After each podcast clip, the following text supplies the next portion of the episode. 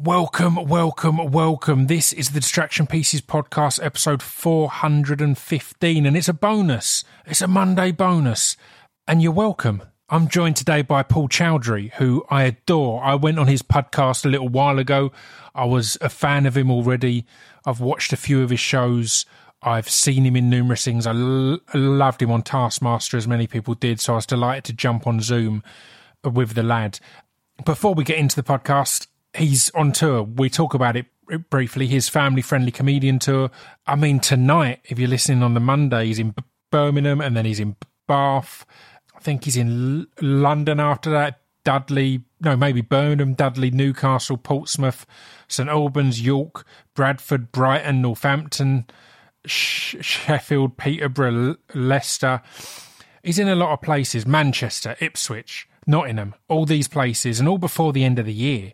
So you want to get involved in that. Um, if this is your first time tuning in, w- one episode you might want to check out was the one a couple of weeks ago with Jimmy Carr. That was a great one. But previous comedians I've had on include I mentioned Guz Khan in in this episode, so Guz, but I mentioned Stewart Lee. I've had Stewart Lee on, Sara Pascoe, Aisling Bea, all of the all of the funny Russells, all three of them, Frankie Boyle, Alex Horne, Tim Key, loads of really good people. Obviously, we're brought to you as ever by speechdevelopmentrecords.com. That's where you can get all my merch. You can also get my limited edition double white vinyl 10 year anniversary edition of the Distraction Pieces album that's got a spoken word version of the whole album that, that I recorded in the woods in Vancouver. So that's cool. You can get all sorts of good stuff over there, or you can hit me up on Patreon, patreon.com forward slash Scroobius Pip. Let's get on with the podcast, eh? This is episode 415 of the Distraction Pieces podcast with the one, Paul Chowdhry.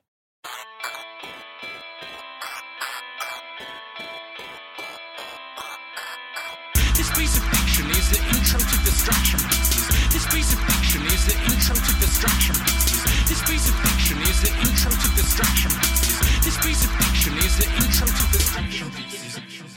I genuinely, I've got um, a pillow here that's a bit of art by a guy called Riker, and I turned it round just before we came on because I felt it felt a little bit Dave. And as you know, my real name is Dave, so I suddenly it says Apso fucking Lootly on it, but it's art. But that also feels a little bit Dave, so I panicked and turned it over before you came on. But I should mention that I'm here with with actor, comedian, and now podcaster Paul Chowdhry.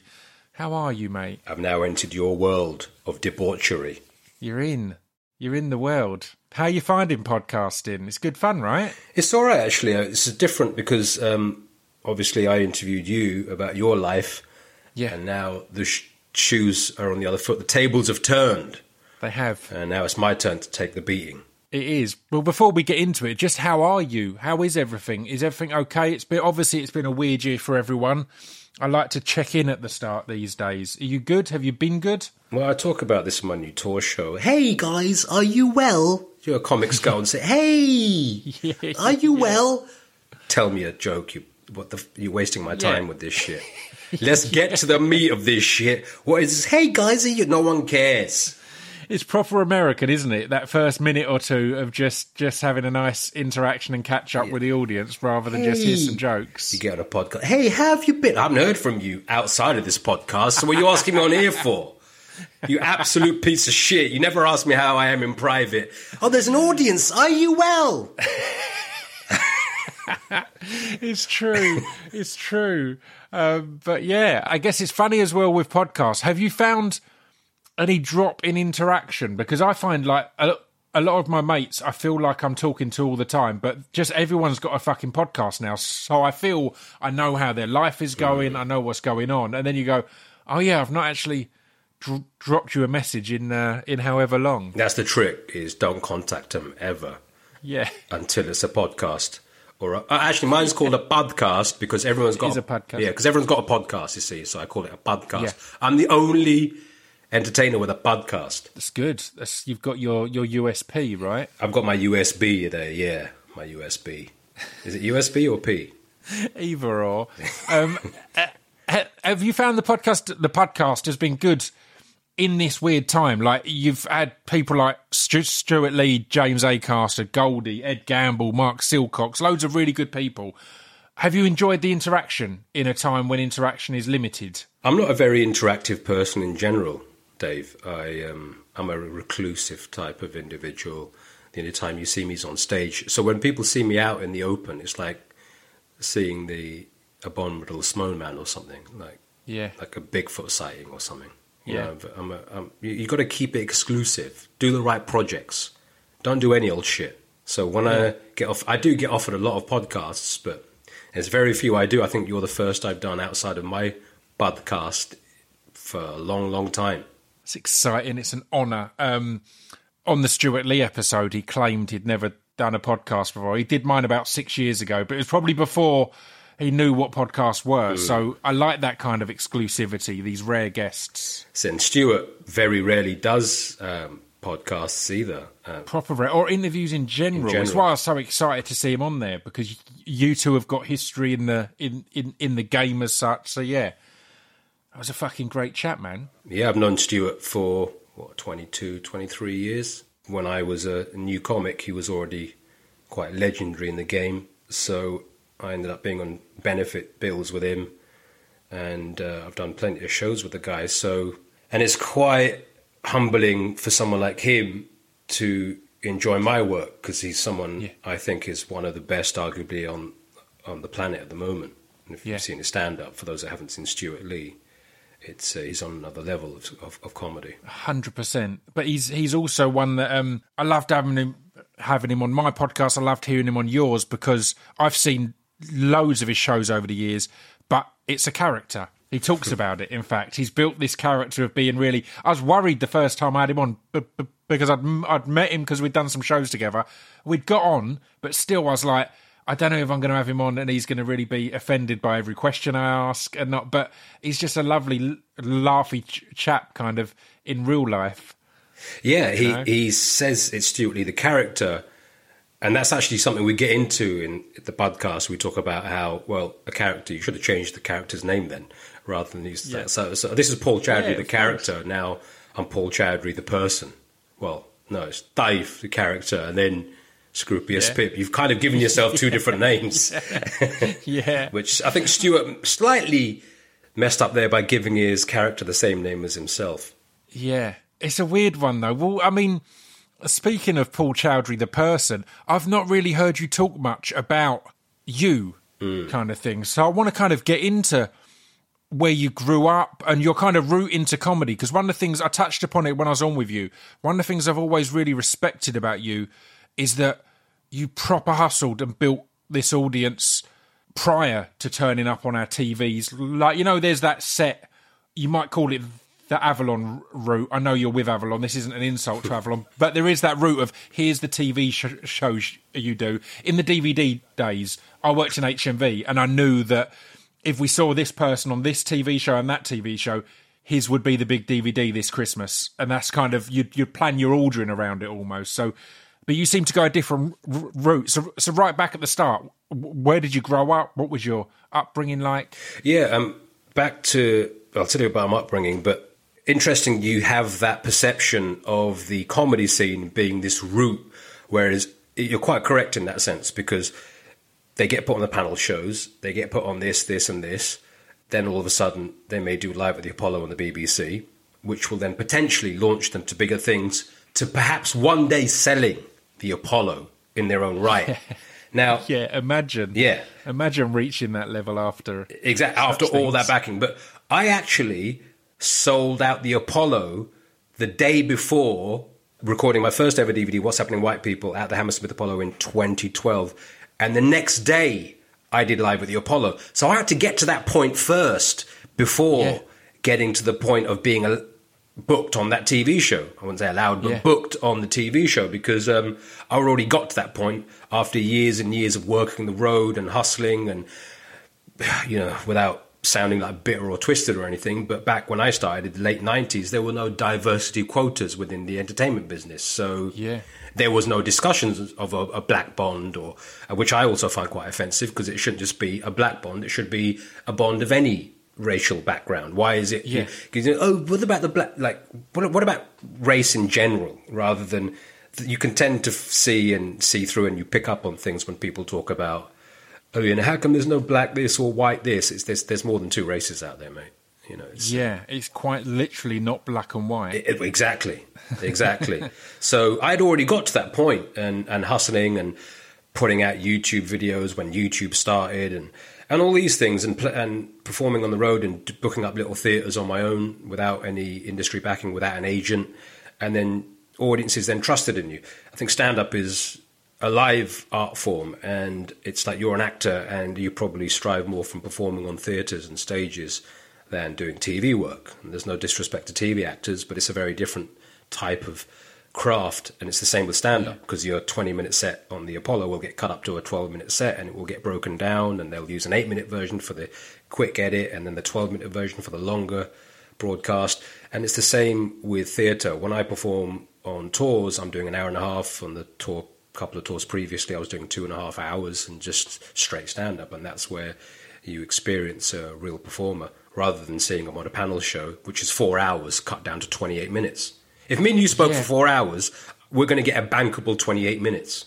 Yeah, that's madness, isn't it? It's it's it's such a weird way the way it all works though, because I've had comedians I'm a big fan of, comedians I'm friends of, get their slot on TV, and I've been hugely excited about it happening because it's exposure. It's a you know exposure's a, a rare thing these days. There's less and less places you can can get that, but I can hardly think of any who I think have come across as good as I know them to be on Apollo, on on Russell Howard's. The only one that ever uh, comes to mind is is is is Fern because I think she absolutely s- smashed it and and and her set made sense. But almost everyone else, it's amazing to see them on there. But then you go, that's nowhere near as good as the the hour long sh- show that I've seen, and Yeah, you know it's a weird dichotomy in that respect. Well, exactly. It's a club set. It's very clubby. They're there for the jokes rather than the persona. When you come and see someone on tour, you you're spending time in someone's company, and it's it's a very intimate art form, and that's why people think they can heckle comics where they don't heckle actors doing plays, but they think Yeah. they're part of the show almost. And um, TV stand up is is very different to, and I've done very minimal TV. I've only done the Apollo twice. I hosted stand up for the week in the last ever season. I was actually the first ever non-white host of a mainstream comedy show at that point. Wow. And that was 2014, but and back in 2012 there hadn't been a British Indian comic on live at the Apollo or things. It, it was there, there were breakthrough moments in that sense, and doing minimal TV is is quite interesting because it was the public that latched on to the performance, and they they're the ones who really took to it. Because without the audiences enjoying that performance in 2012, I wouldn't have been able to go on to tour and then sell DVDs and, um, and and continue to work today. It's really the live audience that make you who you are in stand up. And there are comics that just do TV and then they'll go out on the road and no one turns up because it's an, it's a manufactured Britain's Got Talent type of. Um, well, even that, I'd say X Factor more so because Britain's Got Talent now have comics on there, and Yeah. and sometimes they struggle to sell tickets because they've been almost overexposed to millions and millions of people quickly within a within a short spurt, and then like people are well, we don't quite know this person.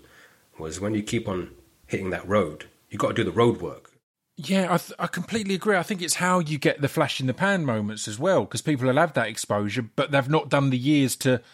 People m- may turn up to one tour and go, "Ah, that wasn't that wasn't quite what, what I expected," but, but but you'd done that road work, so when they do turn up, they're all over. But it's in. I, I've talked to to Guz Khan about this a lot because he spoke about his decision to kind of fuck off chasing the panel shows and chasing Edinburgh Fringe and chasing all of these usual things and do what he does for his crowd. And I don't even mean an Asian or, or Muslim crowd. I mean a Midlands crowd, like literally his local area. And that built and built and built. And then when he turns up on on Taskmaster or whatever else, or on all these Netflix shows, he's got he's he's done the work. He's he's he's got there off his own back. You know, he's ready. He's in the right place. Yeah, well, he hasn't toured yet, as of yet, because he's relatively new in the world of comedy, Yeah. and he's done Yeah. exceptionally well. in a short space of time. And um, yeah, it's an interesting, All local, all local. yeah, an interesting journey he's had. Uh, yeah, good luck to the guy. He's he's done well in terms of making a sitcom, um, but stand up and uh, a soul stand up, growing up to say Billy Connolly and Pryor and George Carlin. Probably one of my favorites of all time, Jackie Mason. You know, these are comics that did a couple of hours when you went to see them live, and that's kind of you don't see, you're not going to see that on TV. You're not going to see, No. and that's kind of what I strove to thinking. Can, can I? That's it was like an impossible mission, but can you get to that point of doing tour after tour? You know, I'm on my say seventh or eighth tour. I'd say my fourth official in terms of a release, but I've done about eight, nine tours now, maybe more. but just touring, you know, at that t- at time, you didn't even have a name for the tour. I just used to go and perform in theatres with different shows. And then I had to structure myself and think, no, actually, every tour has to have this same material. People are, oh, do you do the different? Do you do different material on every show on the tour? I'm like, no, it's like we're going to watch Cats. Now, this title is What's Happening White People. That had that material on that show. PC's World was that material. Live Innit on Amazon Prime, that had that material. Now, Family Friendly Comedian is the theme of my new show. So, but people tend to come back because of my improv. Um, I tend to improvise around the material, which makes it a very organic experience if you're in the room in a different part of the country. Yeah, I, I- I love it, and that improv, from what I've I've I've listened to, to to you speak on, a lot of that is built is b- because of your experience coming up. Because you mentioned, as example, Pryor and Carlin there, and in the days that you were first coming up, there were white comedy gigs and there were black comedy gigs, and they were very different gigs. There were there grew to be more Asian comedy gigs as as as well, right? And it, you know there was a variation, and you would do all of them, right? And you'd have to adapt to to to, to work to, to, depending on what room you're in, as such. Exactly. At that point, the black comedy circuit was, was came around. I mean, that's simplifying it slightly, but it, it was a product of itself because black comics weren't booked on TV shows, on panel shows, on, and it was a circuit they had to create to work. It was similar to what happened in New York in the Catskill era. In in the 60s and the 50s Jewish comics wouldn't get the mainstream gigs so they created a Jewish circuit and Yeah, a rabbi who was Jackie Mason turned to stand up comedy. Now when when I performed on the black circuit and I would say I'm not conventionally but I'm an, I'm an Indian man and British born I would perform on the black circuit because I was quite uh, tuned into the culture and uh, the experience and being very working class. And it was a very similar experience that people had on that black circuit. So my act tended to work. And then when I'd perform on the mainstream circuit, and there was no, say, Indian circuit as such. I, I almost I spoke to a promoter on the weekend who does. Um, a, he's created like an Asian circuit called Desi Central, which goes around the country, and he said this exists because you started touring really. And when I, I remember when critics used to come to my show. I won't name the critics, but I remember in on my second DVD, probably one of the biggest comedy critics said, "I'm at the Apollo, and uh, the Apollo's never seen this many Indians or Asians before." And he has to make a point of that. Now, what difference does it make? They're coming out to shows, but what you would never say the Apollo's never seen this many Jews before. If a Jewish com- or Chris Rock was on, it's never seen this many black people before.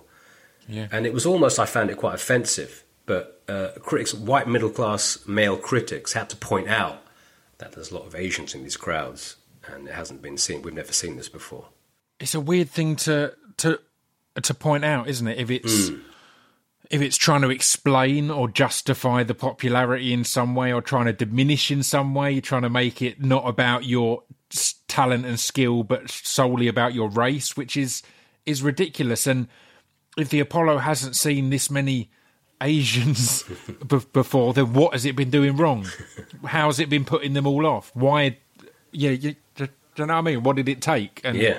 how's it going to keep them coming in and being being regular? You know, it's such an odd thing to to specify. And that was interesting that you point out that there was that black circuit, and I would perform, and it was a different type of act that worked. Yeah, yeah, When I performed at the Hackney Empire, on a Friday night, rice and peas, and then I'd go and perform at the comedy store on the weekend, and the audiences were white. It's like, like why are these crowds not intermixed? And now you go Yeah. to clubs, and now the diversity quotas, and and there are many more females on the bill, and I make it. I, I do try and get as many female comics exposure on my podcast, and I. I know you get a quite a mix on, on your Yeah. podcast, but it's very important to have diversity, and, and it shouldn't be like in the seventies when I would watch TV and thinking this is well, this is great, but I'm never going to be able to achieve this. Do you feel the internet has helped with that because comedy is that much more accessible to anyone and everyone? Whereas Hackney Empire, that was gloriously known to service the black community in, in Hackney at that point from all sorts of things, from from from theatre to comedy to parties to everything, you know. Whereas your central London stuff would be a, a lot more white, so it will have been on either side, it will have been a more intimidating thing to cross that threshold and go and be the one black person in that crowd or the one white person in, in this crowd. Still would happen, I'm sure, but more of a, a, a thing. Whereas if you've just got into these comedians, you'll go to wherever they're playing rather than here's what's on, as you say, on Friday night at Hackney Empire. Yeah, back then, exactly as you explained there, was you were, and I was, the only non white person in that room. And that's where that catchphrase came about in 2012 for my first DVD. I'd walk out on stage, the room was entirely white. Maybe there was a non white door member of staff. Maybe, Yeah. you know. Yeah. And black comics would address that. And it was like, that was, I would walk out and I'd say, What's happening, white people? And that was where the phrase came from. Now, Yeah, yeah. because I was the only non, and now people, and, and you watch a lot of Asian comics, and at that point, it's the people, ah, can you say that? And people were very offended by that. How, how come I can't say what's happening, black people? You know, or or even more derogatory terms, and like it, because that's not how it is. You know, we are an exception to the rule, and um, it riled up a lot of feathers back then. And I was seen as a controversial comic. But if you, and I know you're a comedy fan, what I do isn't really controversial. It's stand up in its conventional form, but it's very honest, and it's I'm not trying to be an offensive shock jock. I'm not the Howard Stern of stand up. I'm doing stand up comedy, but it hadn't been seen by a, a young Indian British man before that point. Yeah. So, so, so, what was your experience g- growing up in, in in Britain? Then, as said, what you, coming onto the comedy scene, you're having to go into these rooms as the only non-white person in the room. Did you experience a, a lot of that growing up? Did you have a, a quite mixed upbringing, or what was your your situation? I guess. Yeah, I grew up in northwest London, in the mean streets of Edgware. You know, so Bud Muntings. And I went to um, I went to a comprehensive middle school, and um, yeah, it was it was pretty rough back then, man. It was, but I uh, tended to have there were quite a lot of Hindus, Gujaratis at my school.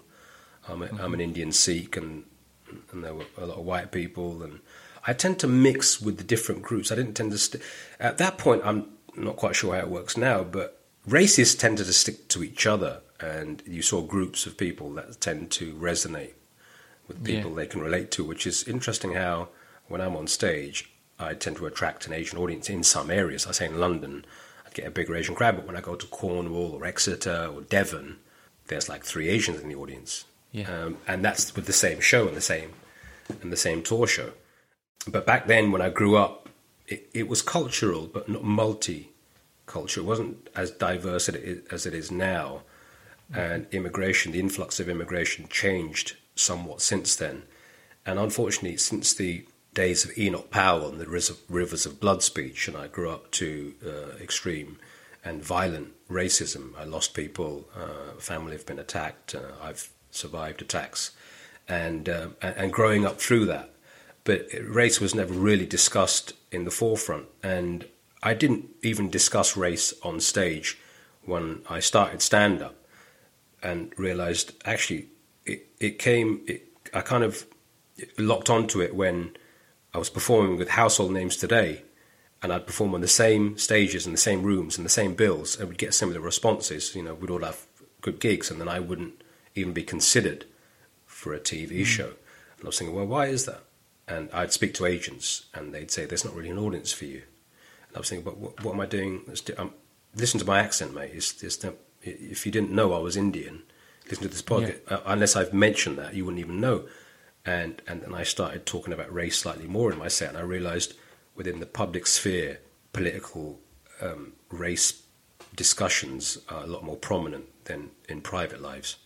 Yeah, that's really interesting that that you move into comedy, and when it's just can I come and do a gig, or when you're just put in front of a crowd, entertained, job done, I'm good at what I do. But when someone has to think about it, despite having seen that it works and you have an audience, they will say on paper you don't have the audience, you don't have the right platform. Or that's bizarre, isn't it? That is it, it's it's such an illogical thing that uh, that you can get up night in night out and prove that you're not going to scare the the the sensitive white people. What you might do is bring a few people of different races over as well to sit with the white people and enjoy this comedy. But no, Not just It's seen as a thing. Exactly, Dave. Like not just with race, but diversity with gender equality and um, orientation. Everyone should. I, I, I hate to use the word "should" because that's an unrealistic expectation on someone, but the the interactions that we have with each other as human beings, we're essentially one group of people living at this point in human history together, but we make it as difficult as possible when this is a miracle. The, the point, the fact is, I'm talking to you at this point in the day. What are the chances within our lifetimes that this could happen? This in itself is actually. It, it can't happen again, you know, and, and the interactions we have is uh, maybe not explaining this as intellectually as I should, but uh, no, I completely g- g- g- get you. It's a completely valid point. Why do we make it so hard for ourselves? It's literally us. It's humans that, that make so many of these problems and divisions and issues up, and they're they're fictional. They're completely in our heads. There's not any real reason for any fear or discomfort based on gender, sexuality, race, any of these things. You know, it sounds it sounds oversimplistic, but animals aren't going to give a fuck about what color or sexuality or, or anything else that the other animal is. Well, exactly. There's no uh, homophobia within the animal kingdom, A- and um, people can still get killed in other countries for it. Today, Yeah. as we speak, un- Yeah. unfortunately, there are still high discriminations. Highly, there's highly discriminatory societies, and um, and you'll get murdered for being a, a different orientation to to the general population of that country, and and that's still going on today within our lifetime. And we think Yeah. we think about how society's moved on. Yeah, we, we kind of see it a bit more in London, and it's a bit, bit more, as they say. I don't want to. use- It's woke is a slightly loaded term, but it's um, it, it's slightly more diverse, or is it accepted, or do people talk about it more, and there are more marches in London? But th- the world still is. Uh, in, in, I- I realise we're in the Middle Ages when, when we hit this um, pandemic and, and the way the country is being run by an inept government Yeah. who are doing things three months after they should. and we've accepted it. Again, the thing that annoyed me was the repeated argument of, yeah, but it's a really tough s- s- situation. No one could have done it better. And you can look around the country and see numerous countries that did do mm. it better. It's like it's it's the one rare situation where it's an an an incident or quite literally a pandemic that's affecting everyone. The pan in pandemic means all. It's it's all of us. So we can literally look around the world and go, oh no, our government has been massively inept and has been massively incorrect in their choices.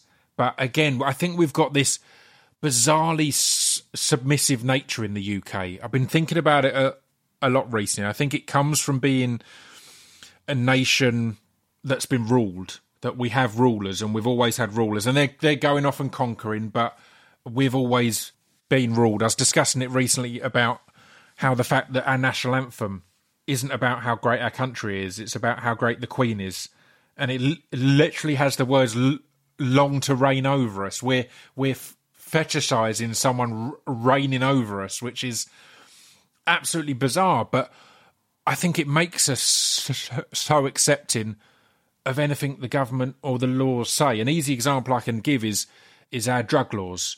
There's a whole generation of people who will say drugs are illegal, so it is what it is. But they'll go to Amsterdam and they'll try weed because it's illegal there. So, so what they're saying is, I'm not morally against it. It's just the law. If I went to, for example, one of the countries that you've mentioned where someone can be killed f- uh, for being gay, I wouldn't think, I'll give that a try. Hmm. It's allowed here. I'll, I'll kill a gay person. I wouldn't do that because it's against my morals as well. So it's it's weird that we don't question the laws that we clearly aren't actually morally against, but we've just been told they're wrong and we have to obey our mighty leaders. I remember a film called Midnight Express that reminds me of something you just spoke about. Midnight Express was an Oscar-winning film in the 1970s about a, guy, an Amer- a true story about an American. Have you seen this film at Midnight? Yeah, yeah. He, he, there was a bit of weed on him, and he got life in prison in Turkey. A true story. And you hear stories like that, and I was it, as a child. I watched that as a kid, and that freaks you out. it was a harrowing film. Yeah. Um, and it put me off Turkey, you know, really more than. Uh, and I was thinking, this guy's got a bit. At that time, weed was highly illegal in England, but Yeah. um, yeah, it's uh, it, the, the drug laws, and even in other countries, you'll you'll get you'll get shot for a bit of weed. And I heard there was a. Do you remember the DJ who was, apparently was on his trainer and he walked on? Right. I think it was it was a, a drum and bass DJ. I don't want to say the name of the wrong DJ here because we're talking about drugs, but he he then got put in prison. I'm thinking it was Grooverider. I think so, Or yeah. Fabio. It- yeah. Either Fabio or Groove yeah, Rider. Fabio Grooverider. Yeah, If we're wrong, then, you know, Yeah. Google it. It's fine. we don't want to defame anyone. yeah, and, and it was uh, highly affected their careers. Uh, great DJs, uh, but uh, and, and yeah, uh, back to your point, we live in a, a ruling state. It's intrinsic within the society. We, it's a class-ridden society. England is class. It's you can't buy into class in England. You can in America and other countries in Canada and other Western civilizations, even in the Middle East. But you can't buy class in England. It's old money. Yeah. You know, um, It's a- it, with, it's a mess. with comedy. It's like the Cambridge and Oxford, the Cambridge footlights were coming through, and it's a very middle class industry. Now the working classes have. It's a very expensive industry. It's similar to, I say, tennis. You'd have to get. Co- I used to play tennis, and, it's a very working. It's not very working class. It's very middle class to to to to pay for your child to take tennis coaching, Yeah. and then you know it's very expand and and the classes and the and the clubs and the equipment. And with comedy, to afford to sustain a lifestyle in comedy for the first few years, you're not earning money. Mm-hmm. So the middle classes and doing the Edinburgh Fringe Festival for the first few shows, you're losing five to ten thousand pounds a month. Plus you're working. So it didn't really attract the working classes. Yeah. It's a very Yeah, you need to have disposable income to be able to engage in that. or mummy and daddy will pay for it. Yeah. Did you did you have any reluctance when the kind of mainstream TV and whatnot did finally come calling because you'd had to work for a long time without their their their love and attention and as as such, and a few things to big you up. The the first British Asian stand up to s- s- sell out Wembley Arena, but also on that you're doing five nights at the Hammersmith Apollo, which makes it which means it's got to be w- w- one of the most f- physically l- live scene shows in British history because that's that's so many people seeing l- live in it. So yeah, you'd done all that work and done it uh, w- uh, without them. It must have been bittersweet when they finally come knocking and say, "Can we have you on this show? Can we have you on that show?" Are you are you reluctant with what comes forward? Well, I don't think they have said come on this show and come on that show. It's, right, it's, yeah, I yeah. got to a point of selling Wembley Arena. Uh, yeah, you're right. I did five London. I did two Manchester Apollos, and that was a 150 date tour, including previews um, and Australia, most of Australia and New Zealand. I toured that around the world. It got sold around the world, and I don't think TV shows did. I, I, the offer for the odd celebrity thing, which I've generally said, well, generally pretty much most of the time, I haven't taken up. Um, you know, as as I do act and uh, do stand up, that's the two my two strengths. I'd say uh, some would differ, but the things I'm better at are are, stand up and and a bit of acting rather than being on a celebrity type show, which is a reality based thing. Although saying that, Yeah. I did Taskmaster, but I, I wouldn't really classify that in the same genre. It's in a league of its own, Taskmaster, and we'll get to that. But yeah, yeah, it's it's its own thing, isn't it? It's it's yeah, it's the dream show for comedians. It seems every time every time there's an announcement of a lineup, I'm excited for any comedian I'm aware of t- to be on there. It's yeah, yeah. We'll get onto if you want to get onto that in a bit, but um, Yeah. And uh, TV shows never really. You're either in that circuit of TV bookers or you're not. And I'd kind of bypassed them almost. I'd done Yeah. bits of TV. I'd done. I'd made enough of an impact on those shows for audiences to trust me with their evening, which Yeah. is a huge responsibility. When somebody comes Yeah. and pays and spends their physical time with me, I'm there to deliver. I'm not going to take that for The- granted. it's it's a thing that that working class people understand a little bit more because you know that that money isn't easy to come by, or even that babysitter isn't easy to come by. That that physical time isn't easy to come by, so it means a a lot. Uh, uh, when I was I was doing my music, it's why we would, regardless of how big the gig was, how busy it was, we'd sweat our asses off up there because it's like right no you've paid to come and see us and it means it means the fucking world our name's on the ticket but yours is on the fucking receipt and that's the yeah that's the important one Yeah, and people say to me, Paul, you should keep your, you should push your ticket prices up. Now, my ticket prices are very reasonably priced, and um, if if you know the industry, you don't walk away with all that money. You're lucky to walk away with some of it, right? So, but that's to keep people who can't afford to go to theatre and pay 150 pound a ticket, and say, for instance, Chappelle's coming to town, they're 150 pound a ticket now. That's going to detract certain members of society to, to watch his shows. And I know Dave Chappelle quite well, but that's the prices he charges now. He's, he's gone into that legendary status, but then at the same time, he's disconnecting with a certain Yeah. audience that potentially he, he would inspire. But that's up to him. But what I find very like my tickets go on sale at a very reasonable price, and on the morning of sale, they get bought by ticket touting sites, and then people buy the tickets at 150 pound to 200 pound a ticket. And I've sometimes looked Yeah. to the front row, and I said, "How did you get tickets?" And they said, "I paid 450 pounds for two tickets," and I rinsed them for that. But at the same time, it's exploitation, and that's and then they think I'm charging because people don't understand how ticket the system works yeah sites like Viagogo are secondary sites and are, Yeah. are conventional touts. It- it's messed up though right because it the, uh, with that in mind it justifies someone like chappelle charging 150 a ticket because there's a logic there that there's not going to be so much of a markup for the touts i mean it goes out the window because there is it's it's chappelle people will pay well, they're going to be 300 then, so they'll buy them, Yeah. they'll buy 500 at, at 150 and sell 500 at, at 300 pound a ticket. for 300 yeah Yeah, And, and, and, and there'll be three people there, that's 900 quid plus drinks. You're looking at about one and a half grand of a night out. it's madness I mean, who's isn't got that kind of money? Maybe, uh, Rich people. I, That's it. maybe you, Dave, but not me, mate. it? no I ain't, I ain't buying those those tickets and, and and dropping in on them nights out it's not it's not the way it works. So I mean, we're speaking more there of appealing to as many people as possible.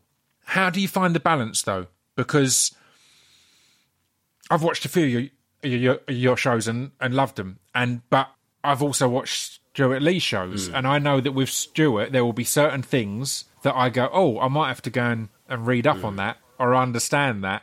And I have that with your sh- sh- sh- shows because there's certain things that are specific stereotypes within the variations of the Asian uh, community and things like that that maybe I'm not exposed to or don't know.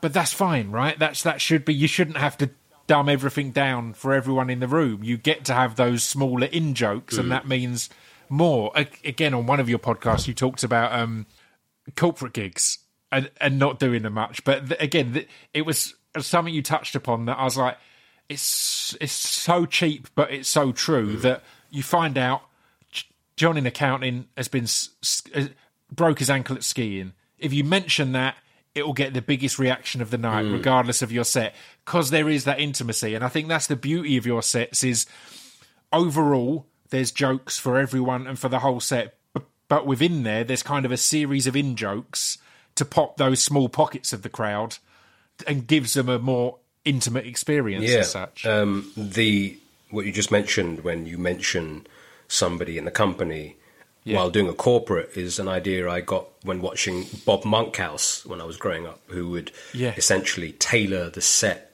for the client, which is what I do when I do a corporate event. That's very rare, and I have done though. I have done a conventional set, but then I would improvise and talk to people in the room, and uh, it's a bespoke set. If I do a wedding, if I do a birthday, it's about that room and the the group of people we're talking to because it's all it's basically one party there.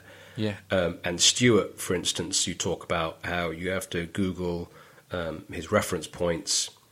Um, and interesting how he did my podcast because he was talking about getting a more, a more diverse audience because it's middle class white people that go and see him.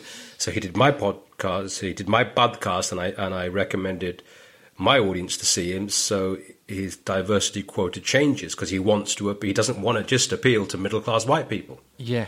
Yeah. and uh, growing up to Pryor or Jackie Mason, who unfortunately we lost a few months ago, who was a Jewish comic talking about Jews and Gentiles. Is it right for me to be talking about Jewish people when I'm not Jewish? But he'll talk about it because he was a former rabbi, and he'll talk.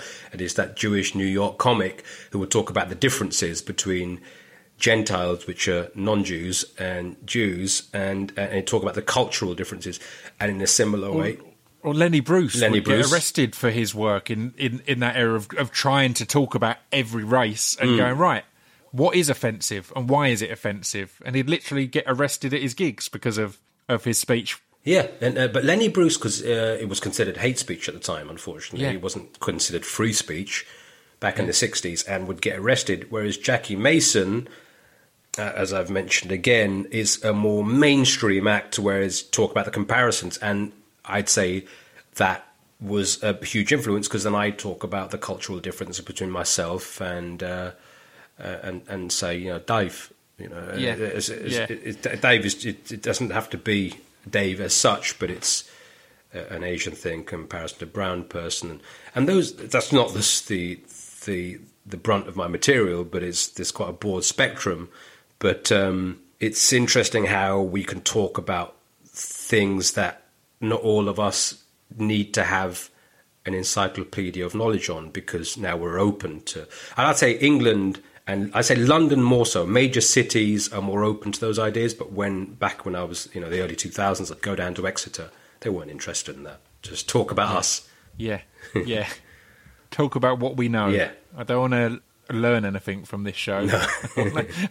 I want to laugh. Well, I mean, let's t- touch upon Taskmaster. I'm not going to hang on it for too long because I want to talk about acting as well because you've been in some great shit. But how was it to do Taskmaster? Because it, it does seem like it's that show that even the comedians that won't accept a lot of offers or invites will go for Taskmaster because it's just it's a joy. And you were a, a revelation on it. Um, yeah, it was a wonderful. No one's sure if you're doing a character, if you're not doing a character, as you've discussed in the in the podcast that you're figuring that out you, uh, yourself at times. But yeah, how was that to do, and how did you decide how to to navigate it? Well, at that time, I did season three.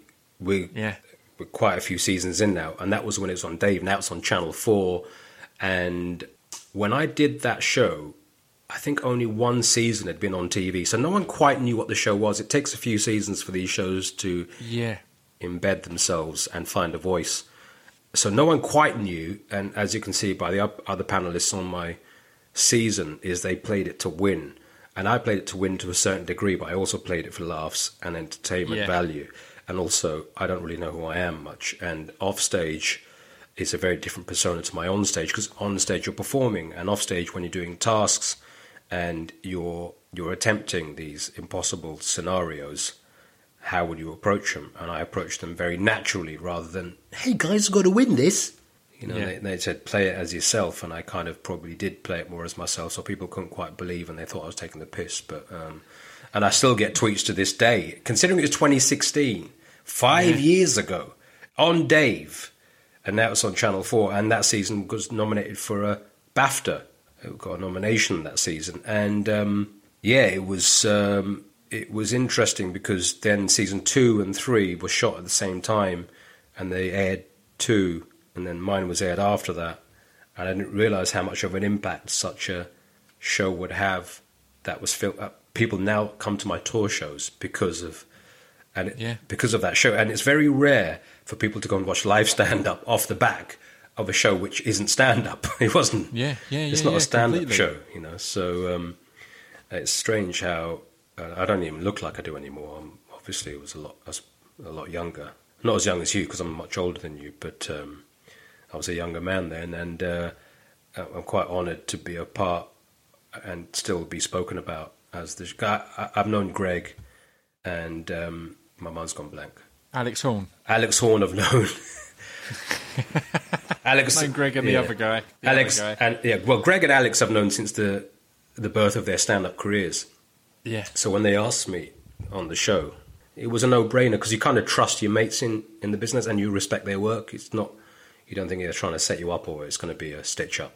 So uh, I Yeah. took the show and um, I think nobody expected what I brought to the table. I love it. Are you, are you a social comedian at, at shows then?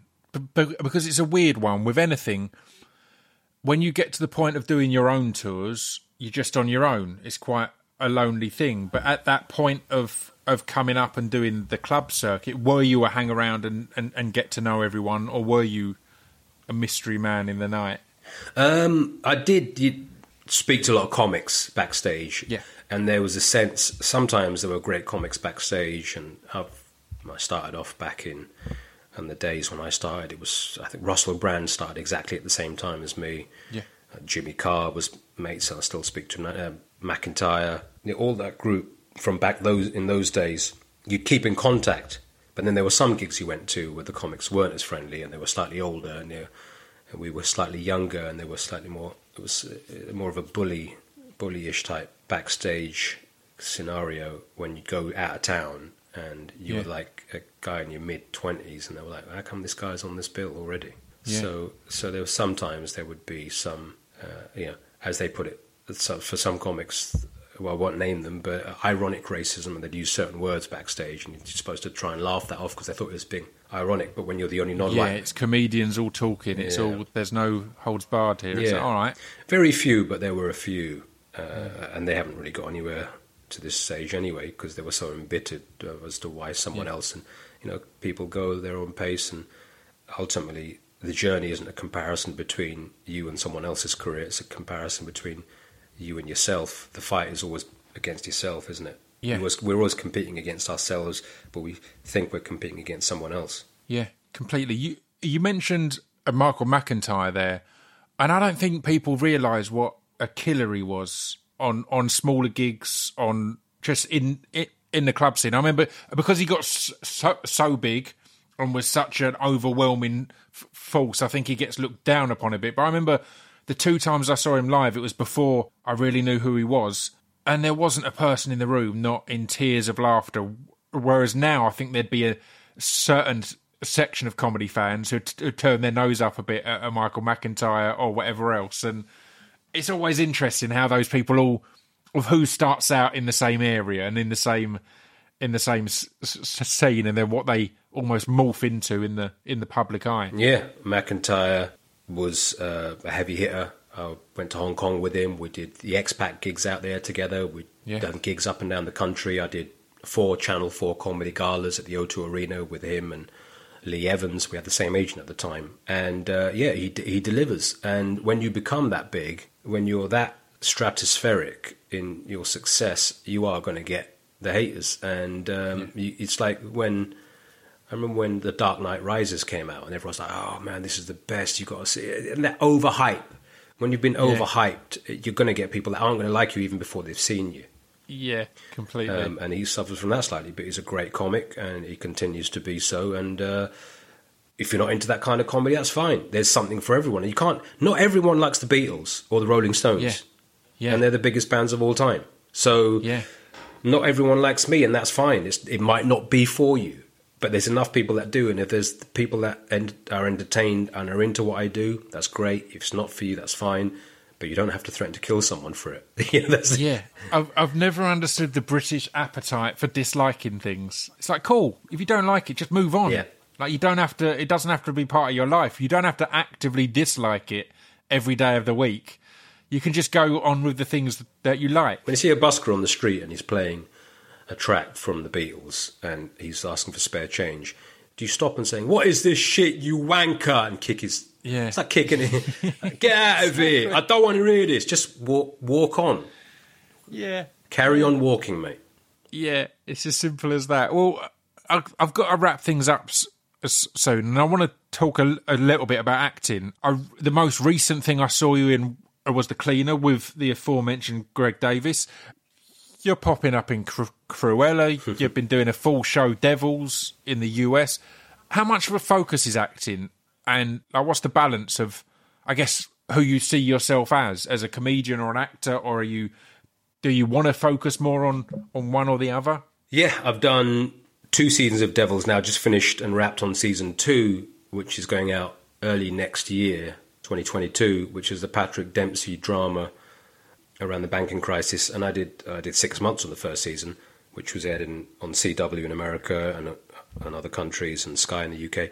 But um, it's interesting, like, that was actually an audition. I went up for that, and Nick Horan cast me for that, who did Sherlock and Doctor Who. Yeah. Um, you know, and I thought, oh, my, I'm at my depth here. These are the proper actors now, and I'm a comic, and, and I'm, I'm getting, I'm getting, a, I'm a regular in a in a drama, in a serious drama. So people now didn't at that. Now I'm getting people come to my shows because they look me up and realize, oh, it's, it's a stand up, and and at the same time, some people watch it thinking, I can't take you seriously because you're a stand up. So Yeah. I'm in the place of say not to the degree of Robin Williams, but Robin Williams started doing serious roles and he was doing hilarious stand up. And it's rare to see a stand up in the UK do serious drama and stand up. Yeah. Pryor did it, Yeah. but it was more comedy roles, and the breakthrough was Superman 3. But um, Greg Davies cast, we didn't even cast me for it, he just offered me the role in The Cleaner with Helena Bonham Carter. So the next thing I- I'm on set with Helena Bonham Carter and Greg Davies playing a schoolboy. So, um, but I'd see myself more as a stand-up, and I see these things as a bonus because you coming from the acting world, when you audition, and I have auditioned for big films which I can't mention due to non-disclosure agreement signings, Yeah. that they are lottery tickets, and to be considered. I forget so many of them things I've signed. Yeah. I've talked about almost all of them on this podcast because I just I sign it at the time, but once the film's out, I'm like, ah, fuck it. I was meant to be in there. Well, yeah, yeah. I wanted to be in there. I know, I know. There's and there are so many of those huge blockbusters that you can't mention for legal reasons. But, uh, uh, but the point is, if they're listening to this podcast, Yeah, you've made it because they're Yeah. paying an interest. yeah. Uh, but yeah, then, if, exactly. you know, they never listen to my podcast anyway. Um, if, if was listening, you know, uh, the audition that I did for Kill Bill, volume volume four. Uh, I can't believe he went for Uma Thurman in the end. I thought you would have been a far better choice, but you know, Kill Chowdhry, it could be the next. Kill Chowdhry. Yeah. That would have been amazing. Even he's doing he's doing podcasts at the moment to promote Yeah. to promote things. He's never done a British one, so it'd be very interesting if you, you or, or I got him on ours. Yeah, I'd be w- well up for it. He's a legend, right? He's a legend, but a different. Have you seen the documentary of him on Amazon Prime, Yeah. which was where your stand up is also Yeah. available now? He's not. It's amazing. He's not even in it. It's just people talking about it. No, just people talking about how great he is. That's the kind of documentary that you want made. Well, he did a few podcasts recently, didn't he? When he was promoting a book, Yeah, so Yeah. he did Joe Rogan's uh, and a, and a few more, um, and got a lot of stick for the Bruce Lee stuff, didn't he? yeah, yeah. But Talking about what a, a a fraud Bruce Lee is essentially, Yeah. or was. Yeah, um, and uh, Shannon Lee took exception to that, and uh, a lot of uh, the Asian audiences, um, I'd say, Kill Bill at the whole. I mean, it was a homage to Bruce Lee, really, wasn't it? Yeah, hundred percent. Yeah, See, the thing is, with, with stand up, you copy someone else's joke, it's plagiarism. In film, it's a homage. yeah. Oh, Yeah, it's, it's a real. Oh, it's a homage. We're paying. Tri- no one knows that. You've just nicked an entire outfit and ent- a plot line. Reservoir Dogs was a Japanese film, Yeah, and yeah. s- It's madness, isn't it? Seven Samurai, wasn't it? Yeah, yeah, but I guess he, I guess it's the owning up to it, isn't it? It's the, it's, it's the, the saying, "Oh, these were my." Influ-. I like Tarantino's always been big on hmm. wearing his influences on his like as a as a badge of honor. Akira Kurosawa. you know, I guess it, yeah, I guess it removes anyone's right to go. You rip that off because he's like, well, yeah, I know. I'm, I've got a badge about it here. This is this is this is is what I've done. You can't c- catch him out in that way. No, you can you can never do a routine from Pryor and say, "Oh, I'm playing homage to." Uh, Yeah, it's it's, yeah. it's This is a tribute to classic Pryor. music. You're done for plagiarism. Stand up. Yep. It hasn't. It- there, there are cases now, but no one's ever been done for plagiarism. There's been pair. Yeah. But film is fine. They literally help yourself. Yeah, they literally lift Artistic license. artistic license. They lift chunks of stuff. And Tarantino, he wouldn't be where he is if it wasn't for Bruce Lee. And yeah, should be a bit more grateful to uh, Bruce Lee's. Yeah, yeah, it's fair. It's fair. Well, to, uh, to uh, to wrap things up, and speaking of public outrage, I want to know what your relationship is with social media because you've done a lot of content on there. You've used it really well over the years. How do you feel about it? Is it somewhere you just you put stuff? Is it somewhere you get properly into and use it, use it, or is it you know a tool for promotion? back in the day, it was very different to where it is now. Now the companies have caught on and monetize on their on the following that you have online. I've got just under five hundred thousand people on Facebook, for instance, but I can't reach those five hundred thousand anymore. Yeah, Because- you have to pay to boost Exactly. to say hello and Remember back when they said they're going to pay to reach, and people were like, they're not going to do that. But if you have an official page, I could put a post out saying I'm touring next week, right? And it will get, if I'm lucky, to a few hundred people. And it says boost. and and and if it gets if it gets 500 people, it will say this post is performing really well. Do you want to boost it Mm. Exactly. for a couple of grand? It's like how's it performing well? Yeah. It's reach, it's reaching 0.01 percent of the people who It's- have actively said, "I want to hear from this man." It's disgusting. I mean, they can change their rules and regulations at any time. Yeah. And I'd put a video out, and I remember I used to get a quarter of a million views overnight. I was saying, great. Now you're lucky to get 25,000 overnight. Very lucky. Yeah. You're lucky to get, f- Yeah. because they restrict it purposely so you pay to hit, it's, it's become a mailing list that you pay Yeah. for. And if Yeah. you had a mailing list of 500,000 people, it would cost a lot of money to reach them. Yeah. So they monetize as much as they can, and they were fine. They were come in, yeah, we'll do everything for you. Yeah, here's everyone. look- at this, and I hit it at that point. I was lucky to be hitting those fans at that point where I picked up a fan base. It's changed so much now. It's monetized and commercialized to the point where it's um, it can be a detriment to, uh, and it's just become a basically it's become another billboard on the side of a motorway or on the side of a, Yeah. a dual carriageway where you put your poster up and say, "I'm got a concert here." That's what it's become. Except They've got you. That that they've got you by the the balls even more though, because this billboard is directly outside of a load of your fans' houses. It's not just in some random place. Mm. Exactly. This is actually right outside loads of people who are interested in you. So the value of that billboard goes through the roof. The fuckers. the, exactly the only good thing about say Twitter is, is if you're a verified account and you have a problem with a company, I tweet them. All of a sudden, I'll get a response. I've had a problem Yeah. with uh, Tele BT or something, and I tweet them. Yeah. Then they'll say, "Oh, we've DM'd you," because they don't want it to be public. yeah. Companies don't like bad public publicity. Yeah. When you- I've got to the point now where I've, I've realised that you don't even need, need to do the public tweet. Like you can go straight to a DM and they'll deal with it in anticipation Ah. of the tweet that is to come. I've had that with a, f- a few different companies, and again, it's probably the only reason I've still got Twitter. I honestly think it's one of the worst places Hmm. in the world, and it, it does. If I spend too much time on there, I'm I'm miserable. So I'll just post every now and then. I'll do what I've got to do. But then it's handy if if if my internet isn't working, and I need to hit hit hit who, the appropriate company up and go. Can someone sort this out, please? No, exactly. Can someone deal with this? I've just had a I've been on the phone for half an hour. Yeah, for days. I'm just going to tweet you instead. I've had a problem with BT, for example, recently, and uh, it's gone to the customer service. Then they, it basically accelerates the point where you can talk to someone. I've had a massive problem with Scottish Power, and um, it's DMs or emails back and forth. It's supposed to go to, to their deadlock and whatever, and they just keep on sending me reminders because they're not sending me the right bills.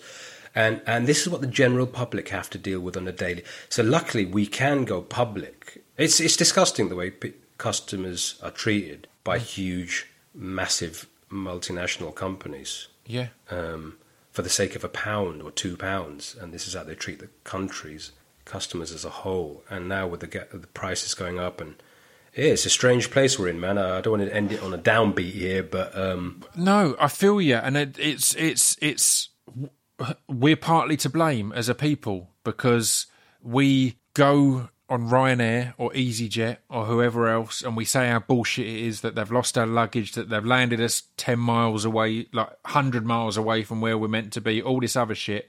Next time our holiday comes round, we'll, we'll, Uh, we look at the cheapest option and we go again. Hmm.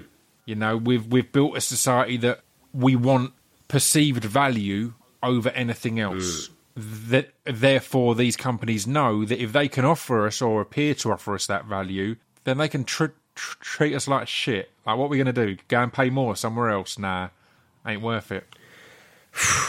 that's the thing, you know. It's a good end end of the chat, isn't it? This is leaving us both in a great mood to go on with our days. Now I've got all these other admin things. This thing, people think, oh, you know, you're out there on stage and you're out there acting, and we're dealing with this admin bollocks all day. It's outrageous, mate. Well, I mean, I will end it on the fact that you're finally getting to go out on the road again, and that must be a, a buzz, right? As you said, it's it's you've spent years cultivating that audience and that crowd. Global pandemic paused all of that. It did a lot of horrible things on top of that, but you know, everything's r- relative and personal. Are you excited to get back out there and get to, to go and do this and, and be on stage and be the Paul Chowdhry on stage?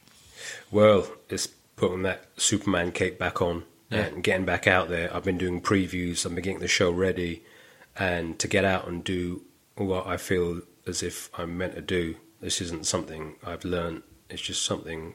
It sounds a bit pretentious, but say it's in me. It's it's a, it's a natural Yeah. ability to be able to perform to people. Say, oh, how do you get up there in front of all those people? You, you just do it. You don't really think about it, and uh, it's something that I can't wait to get back out on in those big rooms that we didn't even know when and if we'd see again. At Yeah. one point, we think what because we were recession proof for years, and we never saw this one coming. It's like trying to perform in a, and it is like, and I talk about it, it's coming out of a war and getting back on stage again. Some of us have come through bad times, some of us have come through a war, and we consider ourselves lucky to have survived. And uh, yeah, it's an honor to get back out there, and it's got to be emotional getting back out there again and standing on that stage that sold out within within some within hours, some within days. I couldn't believe the demand for it. Yeah. Uh, unfortunately, that, that has benefits and drawbacks because then, unfortunately, people are paying up to five hundred pound a ticket, which I don't want them to do.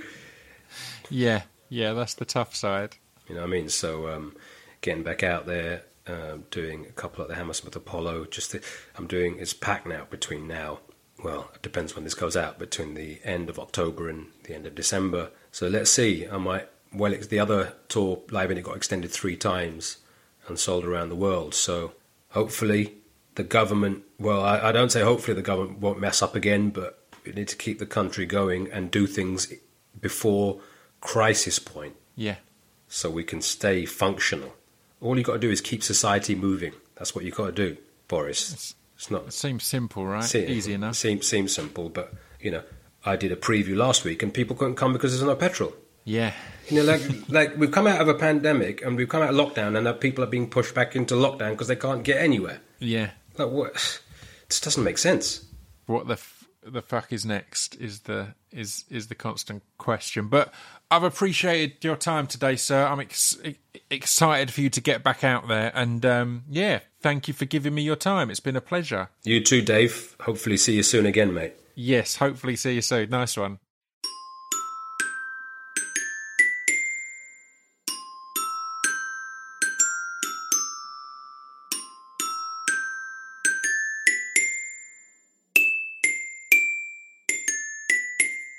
You've been listening to Scroobius Pip's Distraction Pieces. There we go. That was Paul Chowdhry. I hope you enjoyed that. He's wonderful. And and I said, this is a, a bonus, a Monday bonus. What a treat and what a joy and what a time we're living in.